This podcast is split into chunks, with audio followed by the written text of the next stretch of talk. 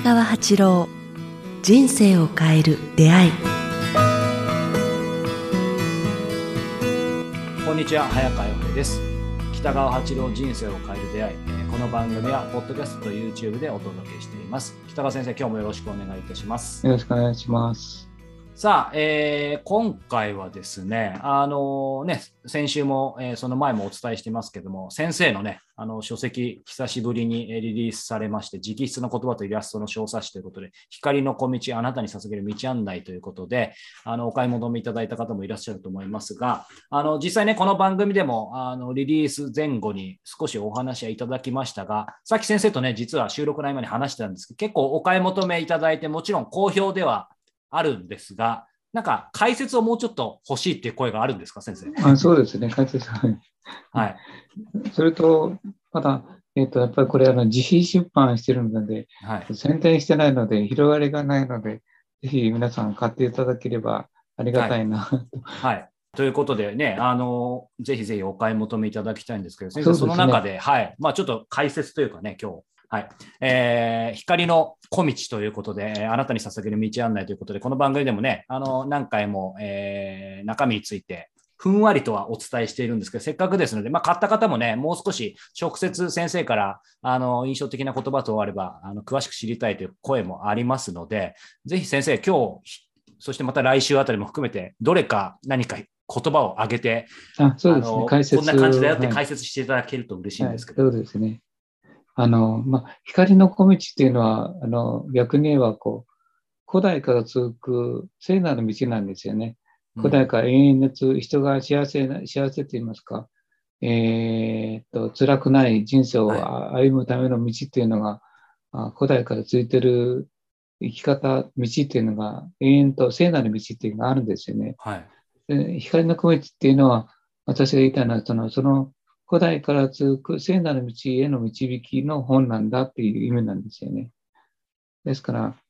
そういう意味でこの光の小道というものを読んでもらいたいなと思うんですね。はい、本当に、この秘密の道っていうか、道っていうか、安らぎる、争いのない道というものがあって、その生き方っていうのがついてますよ。で、その道に一緒に入りませんか？導入がこの本なんですよね。いいですね。で、その中で21ページに、大病したら心から神様に謝ればいいのです。治りますって言ってる21ページにその画面お見せいただけますか？見れるんですか？これちょっといろいろ書き込んでるので。はい。どこまで書き込みか分かんないですね。後ろが書き込みですね。はい。ちょっともう一回読みますね。大病したら心から神様に謝ればいいのです。治りますということで。はい。最近、私の周りで、がんにかかる方がとても多いんですね。はい、50代から60代になって。がんになるって言いますかね、本当に多くてですね、胃がんとから大腸がんっていうのがとても多くて、やっぱ薬で治す、手術するっていうのもとても辛いなっていう、なんか胃を切り取ったとか、大腸を切り取ったとか、腎臓を切り取ったとか話を聞くとやっぱ悲しいんですよね。はい、だから、薬で治す前に、手術する前にちょっとだけ考えてほしいなっていうことがあります。その前にこう言ってほしいんですね。大病したっていうかね、がんだ、大きな病気に今入ってしまったというときは、やっぱり神様、生き方と自分の食べ方と生活習慣が間違ってました。ごめんなさいと、まず謝ることじゃないかなと思うんですね。そういうことなんですね。はい。で、どんどん謝ろう。おいしいものばっかり食べた。脂っこいものばっかりついつられてやめきれなかった。タバコを吸って、そしてまたおいしいもの食べて、ラーメン食べて、脂っこいもの食べて、ごめんなさいとかね、お酒飲みすぎてごめんなさい、タバコをやめなかったごめんなさい、いつも言い訳ばっかりして逃げていってごめんなさい、一つ一つ神様に謝って、今日は今から改めますとかいうふうなね、そんなふうに大病したらぺん心から神様っていうか、まあそういうものに誤って自分の今までの改めないといけないと思ったことを改めるという決心の間にしてもらうといいなっていうのが、こう大仏から心から謝ればいいんですよっていう僕は思うんですね。はい、そうするとね、気づかずに人を傷つけたことにこう気づくと言いますかね。はい、で自分の中にあるストレスがこの病気になったんだとかいうことも、はい、気づくと思うんですね。うん、なるほど。大病しないと分からないことがこう分かってくる。だから大病したらまずこう神様に謝ってみよう。はい、そしたらこう治る方向になんか導かれると言いたいんですよね。大病したら謝る、そしてそれが治る方向に導かれるって、ここの言葉だけを聞くと、今の先生の話の前段を聞いてないとそんなことあり得るのかって思いますけど、今の話をきちんと聞いてると、ある意味一見スピリチュアルなようですけど、実はすごく合理的な話もされてますよね。そうですね。まあなんか生き方とか食生活が全部変わりますよね。そうそう。その業が落ちるというかね、大病というのは業が落ちると言いますかね。だから業が落ちるためには、まあ、こう自分の生き方が誤っているということに気がついて、ごめんなさいって謝ることなんですよね。はい、そこからこう生き方が変わってくるから、まあ、そこから断食をしてみるとか、お肉ばっかり食べてたのはほとんど皆さん、断食をしてからこうベジタリアン、菜食に変わっていくという人が多いんですよね。大腸がんになってまだお肉を食べてるという人はほとんどいなくて、まあ、それはちょっと無謀な人であって、そういう人たちはこう早くどんどん考えが進んでしまうということを言えると思うんですよね。ですから、まずその大病を早く治すにはこう心から謝る。そしたらこう私は治りますと言ったらこの言葉なんですね。どこかで人を傷つけてきて、それがストレスになっていることもあるだろうし、腹を立ててばっかりいたってことに気づくでしょうし、ねえ、あなたを嫌ってた、ごめんなさいって嫌ってたことが返ってきたんだっていうことに気づくでしょうし、なんか、不平不満ばっかり言ってごめんなさいとかね、助けられずに、逃げ出してばっかりいてごめんなさいとか、いつも逃げてばっかりいたとか、まあそういうことに一回気がついて、私はごめんなさい、少しやり直すっていうことに、こう、なんか、神に誓うと、そこから、なんか、病が治っていくよっていうのが、この言葉なんですね。これ、裏にある言葉って言いますかね。確かになんか、あれですね、まあ、あくまで想像なので、ちょっとずれていたら先生も言っていただきたいんですけど、僕はまあおかげさまで本当の精神からの大病は今までないんですけど、ただ、まあ、それなりに大きい怪我とか病気したことあるんですけど、やっぱりまず治したいっていう方に行っちゃうんですけど、やっぱり今先生がお話しいただいたよう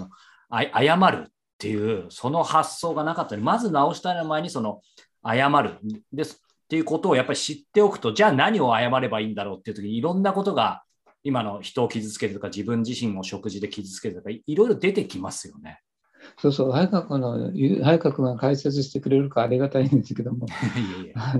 まずこう手術するから薬で治すとかこう科学的な生き方ではなくてこう心の部分ですよね。こう自分の人生の部分についてまずこう修正するということに気づかないといけないと思うんですよね。で手術するとか薬で治すとかいうのはその後なんと思うんですよね。ですから、まあ、早川君が言ってくれたように、まずは自分の過去のなんかこう修正しようと思いながら修正せずに来たことに対して、ごめんなさいっていう謝ることだと思うんですよね。手術する前にこう生き方と食べ方と対人関係と心の持ち方が悪いと思ってたけれども、まあいいやっていうふうに押し切ってきたことが、大病になったっていうかね。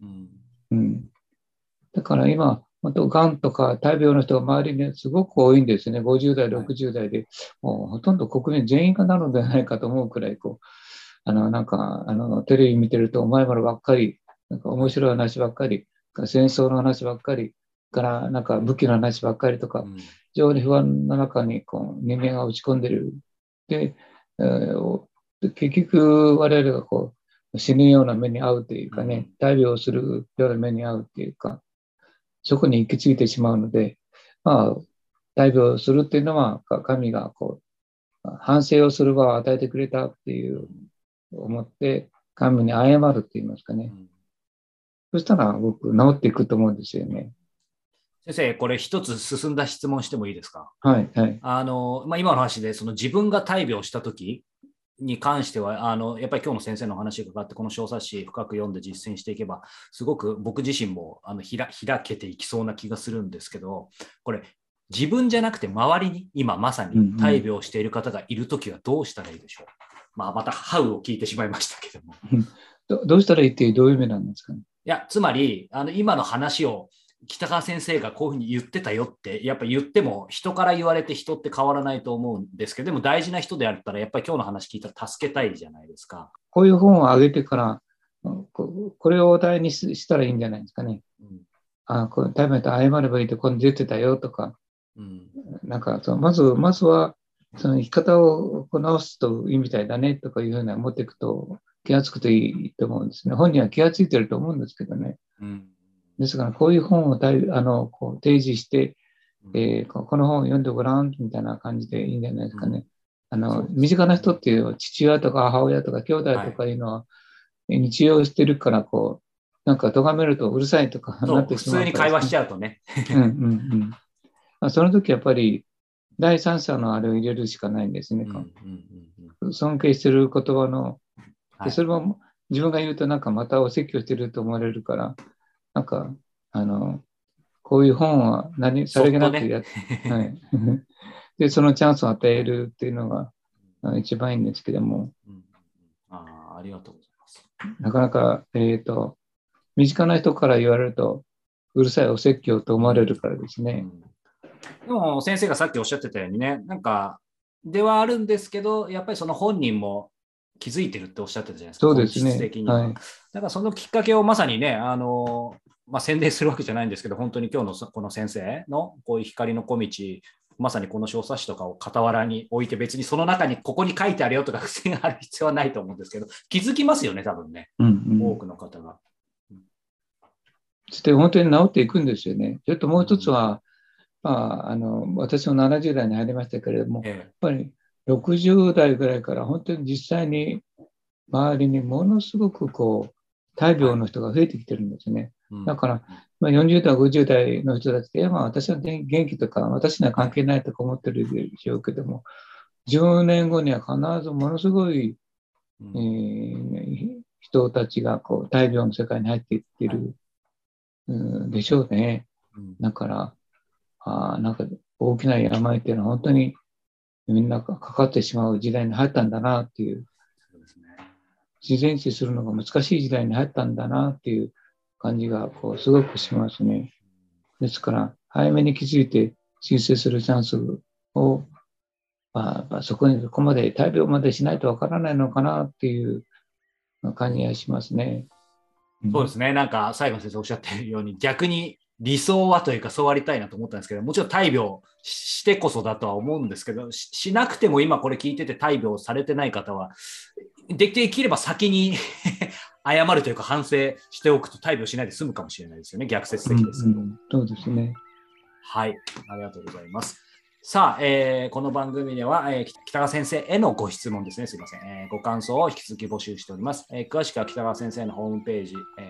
から、お寄せいただけたらと思います。さあ、そして、今、今回お話しした中にあった、北川先生の、光の小道、あなたに捧げる道案内、希望とユーモアが込められた、直筆の言葉とイラストの小冊子なんですけども、こちら北川先生の、ホームページから、ご購入いただけます。以前番組でもね、お話ありましたけど、この小冊子、ホームページもありますけど、日本初、世界初かもしれない画期的な取り組みとしてですね、先生のこの小冊子のお気に入りのページを切り取って、先生にお送りいただくと、先生の、スタンプと、サインを、読者の方へ、押してですね、返送いただくという、まあ、今までにないようなね、双方向の非常に、素晴らしい価値ある、取り組みをしていますので、まあ、そういう意味でもね、すごく面白い、価値ある、小冊子だと思いますので、こちら光の小道、ぜひ、お買い求めいただふうに思います。はい。ということで、今週も、ご視聴いただいてありがとうございました。また来週も北川先生のお話をお届けしたいと思います。北川先生、ありがとうございました。ありがとうございました。